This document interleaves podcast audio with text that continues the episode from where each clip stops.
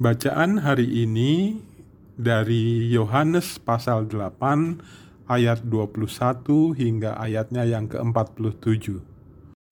Maka Yesus berkata pula kepada orang banyak, Aku akan pergi, dan kamu akan mencari aku, tetapi kamu akan mati dalam dosamu. Ke tempat aku pergi, tidak mungkin kamu datang.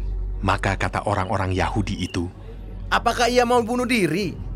Dan karena itu dikatakannya, ke tempat aku pergi, tidak mungkin kamu datang. lalu ia berkata kepada mereka, Kamu berasal dari bawah, aku dari atas. Kamu dari dunia ini, aku bukan dari dunia ini. Karena itu tadi aku berkata kepadamu, bahwa kamu akan mati dalam dosamu. Sebab jikalau kamu tidak percaya bahwa akulah dia, kamu akan mati dalam dosamu. Maka kata mereka kepadanya, Siapakah engkau? jawab Yesus kepada mereka, Apakah gunanya lagi aku berbicara dengan kamu? Banyak yang harus kukatakan dan kuhakimi tentang kamu. Akan tetapi dia yang mengutus aku adalah benar. Dan apa yang kudengar daripadanya, itu yang kukatakan kepada dunia. mereka tidak mengerti bahwa ia berbicara kepada mereka tentang Bapa. Maka kata Yesus, Apabila kamu telah meninggikan anak manusia, barulah kamu tahu bahwa akulah dia. Dan bahwa aku tidak berbuat apa-apa dari diriku sendiri.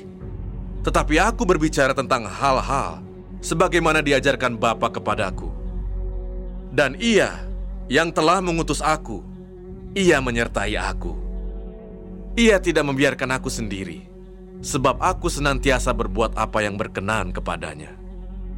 Setelah Yesus mengatakan semuanya itu, banyak orang percaya kepadanya. Maka katanya kepada orang-orang Yahudi yang percaya kepadanya, Jikalau kamu tetap dalam firmanku, kamu benar-benar adalah muridku. Dan kamu akan mengetahui kebenaran, dan kebenaran itu akan memerdekakan kamu. jawab mereka, Kami adalah keturunan Abraham dan tidak pernah menjadi hamba siapa pun. Bagaimana engkau dapat berkata, kamu akan merdeka? kata Yesus kepada mereka. Aku berkata kepadamu, sesungguhnya setiap orang yang berbuat dosa adalah hamba dosa. Dan hamba tidak tetap tinggal dalam rumah, tetapi anak tetap tinggal dalam rumah. Jadi apabila anak itu memerdekakan kamu, kamu pun benar-benar merdeka. Aku tahu bahwa kamu adalah keturunan Abraham, tetapi kamu berusaha untuk membunuh aku karena firmanku tidak beroleh tempat di dalam kamu. Apa yang kulihat pada Bapa, itulah yang kukatakan. Dan demikian juga kamu perbuat tentang apa yang kamu dengar dari Bapamu. Jawab mereka kepadanya, Bapak kami ialah Abraham. kata Yesus kepada mereka, Jikalau sekiranya kamu anak-anak Abraham, tentulah kamu mengerjakan pekerjaan yang dikerjakan oleh Abraham. Tetapi yang kamu kerjakan ialah berusaha membunuh aku. Aku, seorang yang mengatakan kebenaran kepadamu, yaitu kebenaran yang kudengar dari Allah. Pekerjaan yang demikian tidak dikerjakan oleh Abraham. Kamu mengerjakan pekerjaan bapamu sendiri. jawab mereka, Kami tidak dilahirkan dari zina. Bapa kami satu, yaitu Allah.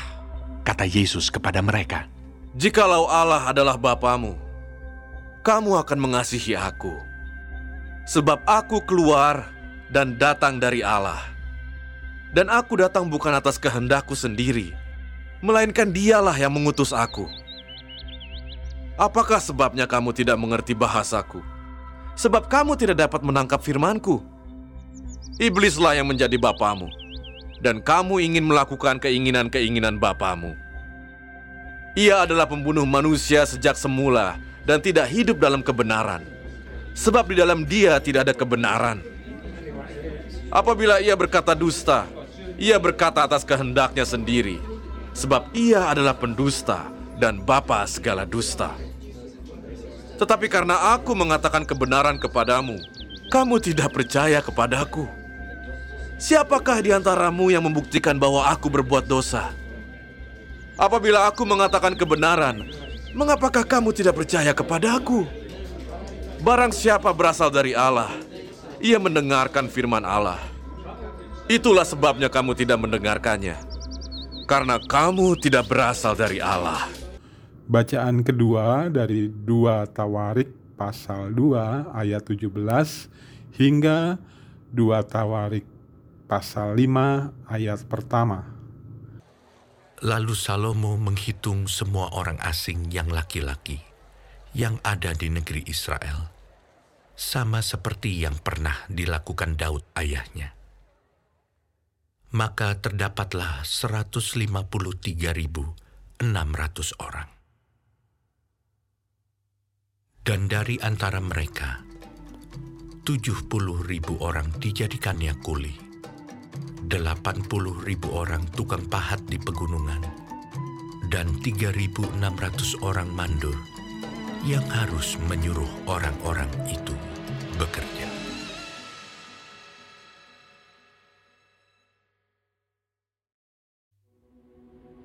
Salomo mulai mendirikan rumah Tuhan di Yerusalem, di Gunung Moria, di mana Tuhan menampakkan diri kepada Daud ayahnya, di tempat yang ditetapkan Daud, yakni di tempat pengirikan Ornan, orang Yebus itu.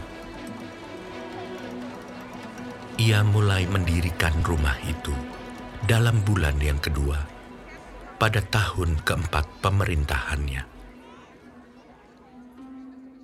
Inilah ukuran dasar yang dipakai Salomo untuk mendirikan rumah Allah. Panjangnya 60 hasta, menurut ukuran hasta yang lama, dan lebarnya 20 hasta. Balai di sebelah depan ruang besar rumah itu, panjangnya 20 hasta, menurut lebar rumah itu. Dan tingginya 120 hasta. Balai itu dilapisinya dari dalam dengan emas murni. Ruang besar dipapaninya dengan kayu sanobar. Kayu itu disaputnya dengan emas tua, kemudian dipasangnya pohon korma dan untayan rantai di atasnya. Ruang itu dilapisinya juga dengan batu permata yang mahal-mahal sebagai perhiasan. Sedang emasnya emas parwaim.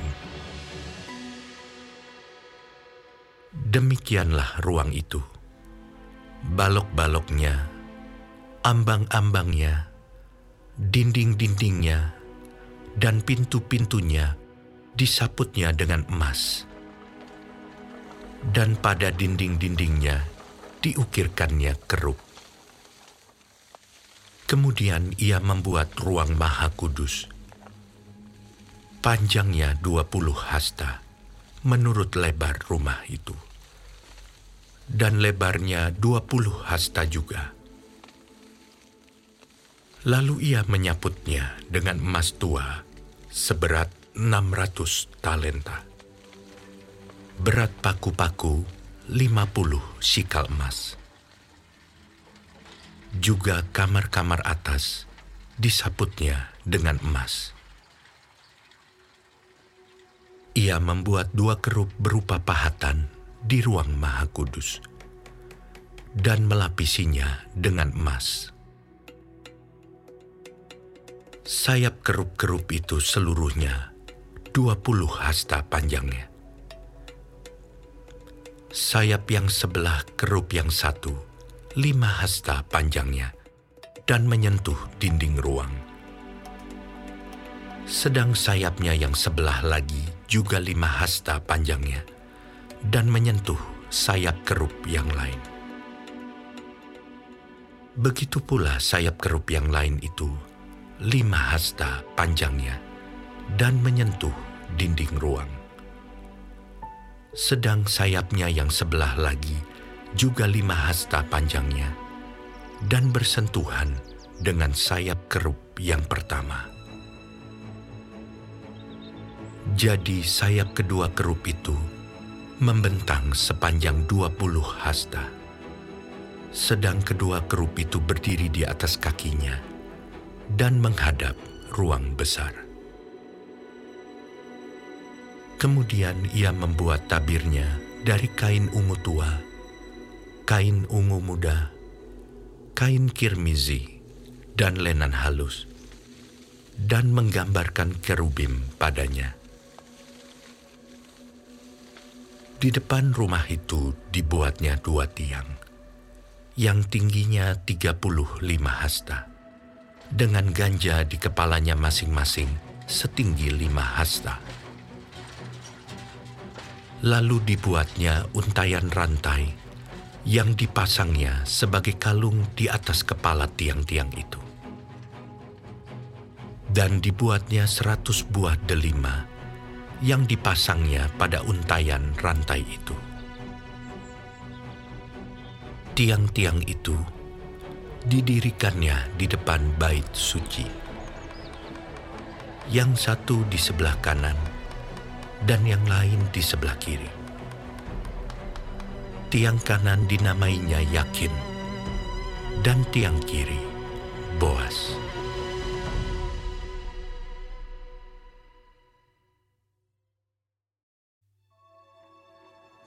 Lalu ia membuat mesbah tembaga yang dua puluh hasta panjangnya dan dua puluh hasta lebarnya dan sepuluh hasta tingginya.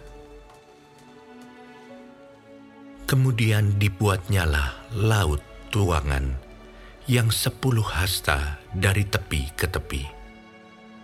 Bundar keliling, lima hasta tingginya, dan yang dapat dililit berkeliling oleh tali yang 30 hasta panjangnya.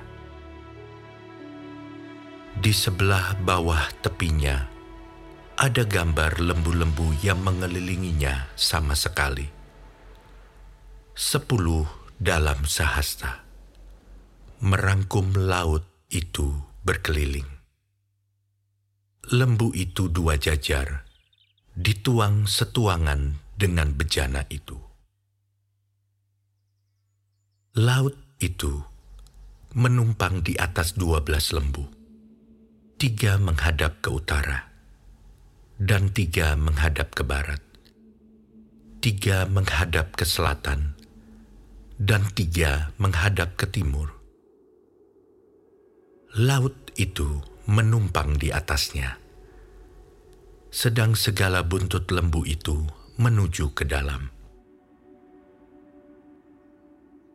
Tebal laut itu setapak tangan, dan tepinya serupa tepi piala, seperti bunga bakung yang berkembang. Laut itu dapat memuat tiga ribu bat air. Lagi pula dibuatnya sepuluh bejana pembasuhan, dan ditaruhnya lima pada sisi kanan dan lima pada sisi kiri sebagai tempat pembasuhan. Di situ orang membasuh apa yang diperlukan untuk korban bakaran. Sedang laut itu adalah untuk para imam sebagai tempat membasuh. Ia membuat sepuluh kandil emas sesuai dengan rancangannya dan menaruhnya di dalam bait suci. Lima di sebelah kanan dan lima di sebelah kiri. Selanjutnya ia membuat sepuluh meja dan menempatkannya di dalam bait suci. Lima di sebelah kanan dan lima di sebelah kiri. Ia membuat pula seratus bokor penyiraman dari emas ia membuat juga pelataran para imam, halaman besar, dan pintu-pintu halaman itu. Pintu-pintu itu dilapisinya dengan tembaga. Laut itu ditaruhnya pada sisi kanan, arah tenggara. Dan Huram membuat juga kuali-kuali, penyodok-penyodok, dan bokor-bokor penyiraman. Demikianlah Huram menyelesaikan pekerjaan yang harus dilakukannya bagi Raja Salomo di rumah Allah, yakni kedua tiang, dengan kedua bulatan ganja di kepala tiang itu. Kedua jala-jala yang menutup kedua bulatan ganja itu. Keempat ratus buah delima untuk kedua jala-jala itu. Dua jajar buah delima untuk satu jala-jala, guna menutupi kedua bulatan ganja yang di atas tiang itu juga telah dibuatnya kereta-kereta penopang dan bejana-bejana pembasuhan yang di atas kereta-kereta itu. Laut yang satu itu dan kedua belas lembu di bawahnya. Kuali-kuali, penyodok-penyodok, garpu-garpu, dan segala perlengkapan lain yang dibuat Huram-Abi bagi Raja Salomo untuk rumah Tuhan adalah dari tembaga upaman. Raja menuang semuanya itu di lembah Yordan, di dalam tanah liat, antara Sukot dan Zereda.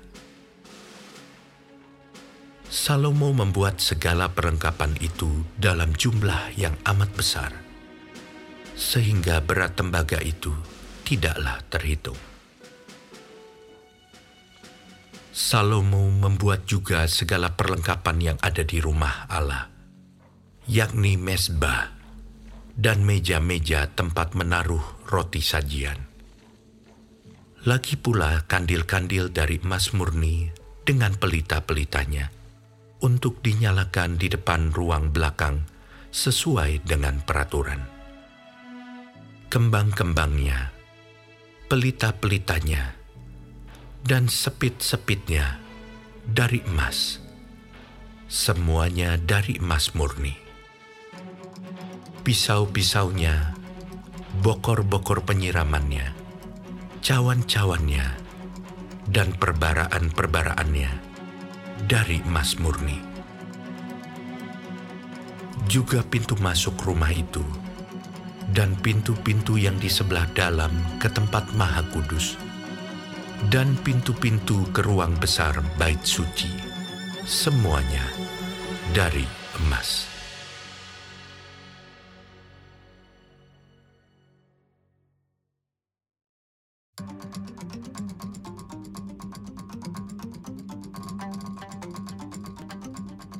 Maka selesailah segala pekerjaan yang dilakukan Salomo untuk rumah Tuhan itu.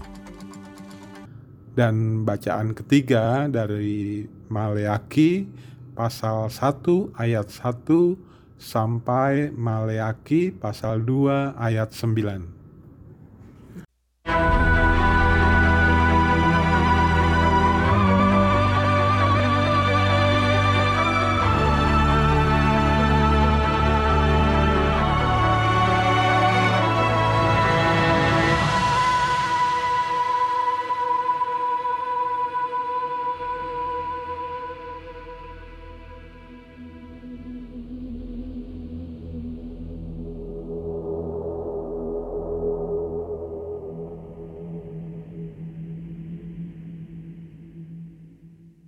Kitab Maleaki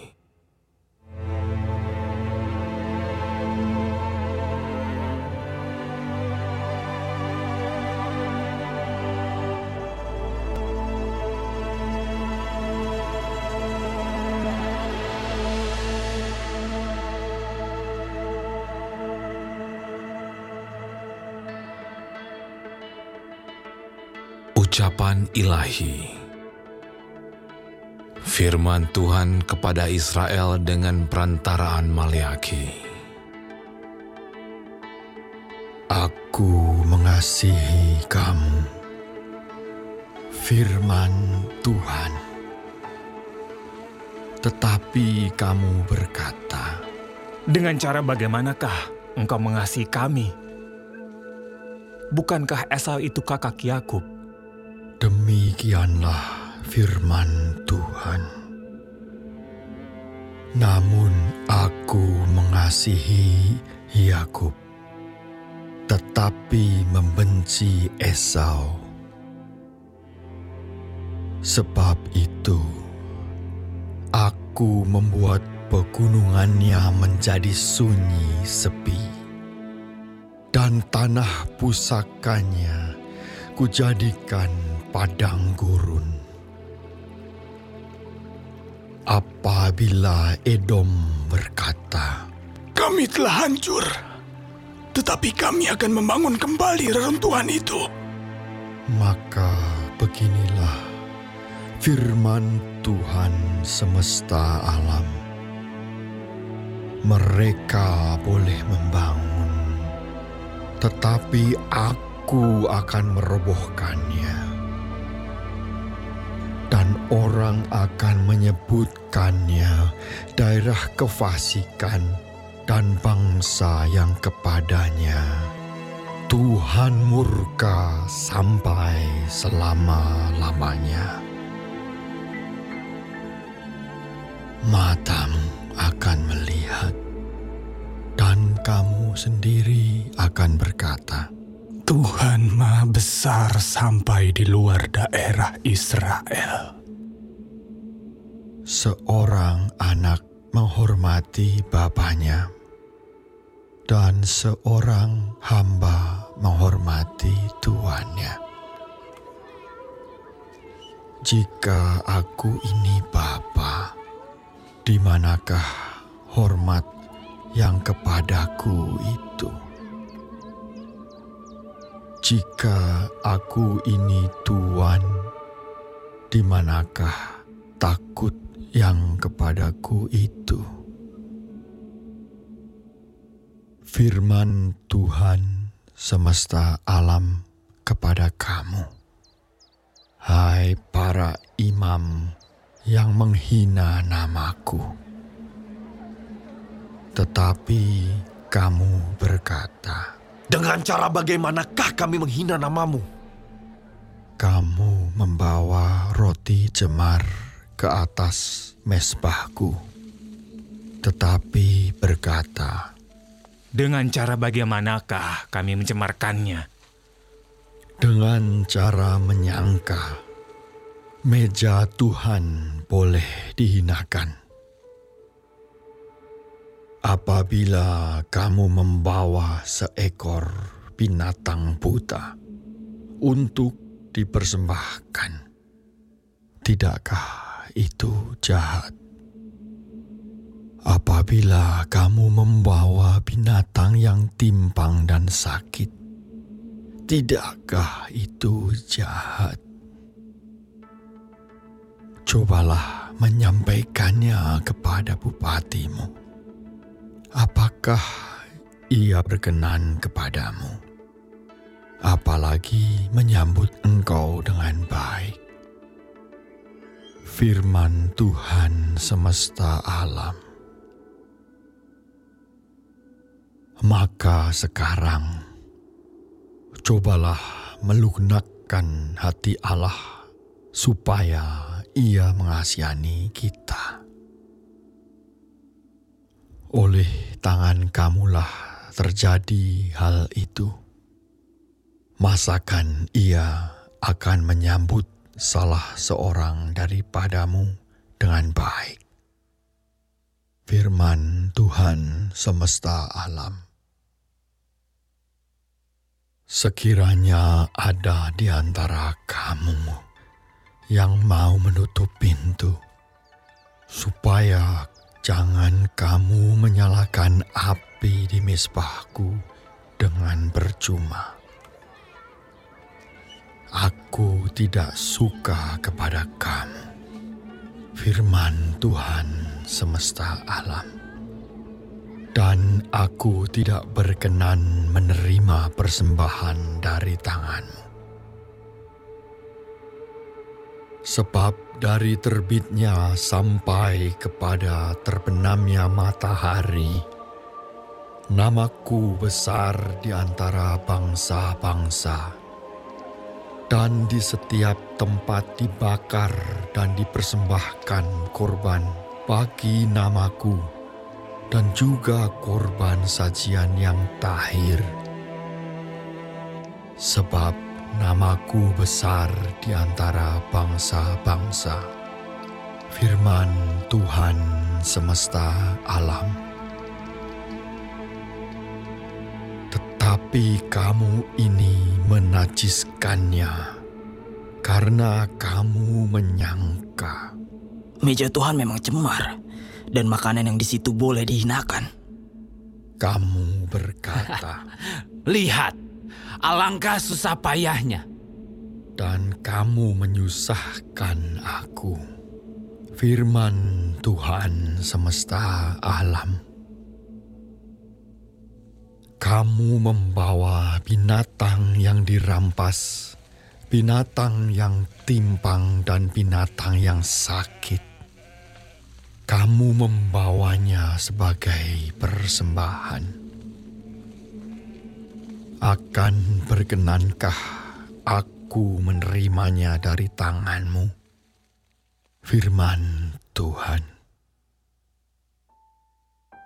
Terkutuklah penipu yang mempunyai seekor binatang jantan di antara kawanan ternaknya, yang dinasarkannya, tetapi ia mempersembahkan binatang yang cacat kepada Tuhan. Sebab aku ini raja yang besar, firman Tuhan semesta alam dan ditakuti di antara bangsa-bangsa.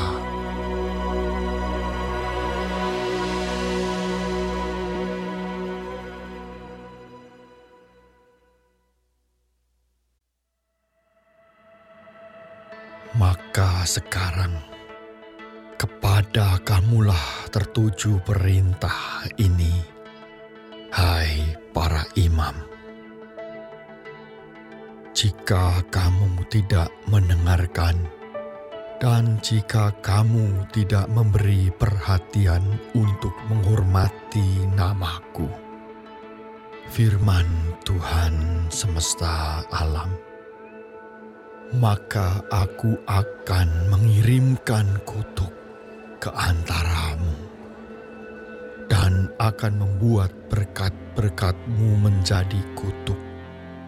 Dan aku telah membuatnya menjadi kutuk, sebab kamu ini tidak memperhatikan. Sesungguhnya, aku akan mematahkan lenganmu dan akan melemparkan kotoran ke mukamu yakni kotoran korban dari hari-hari rayamu. Dan orang akan menyeret kamu ke kotoran itu. Maka kamu akan sadar bahwa kukirimkan perintah ini kepadamu, supaya perjanjianku dengan Lewi tetap dipegang firman Tuhan semesta alam. Perjanjianku dengan dia pada satu pihak ialah kehidupan dan sejahtera. Dan itu ku berikan kepadanya. Pada pihak lain ketakutan. Dan ia takut kepadaku dan gentar terhadap namaku.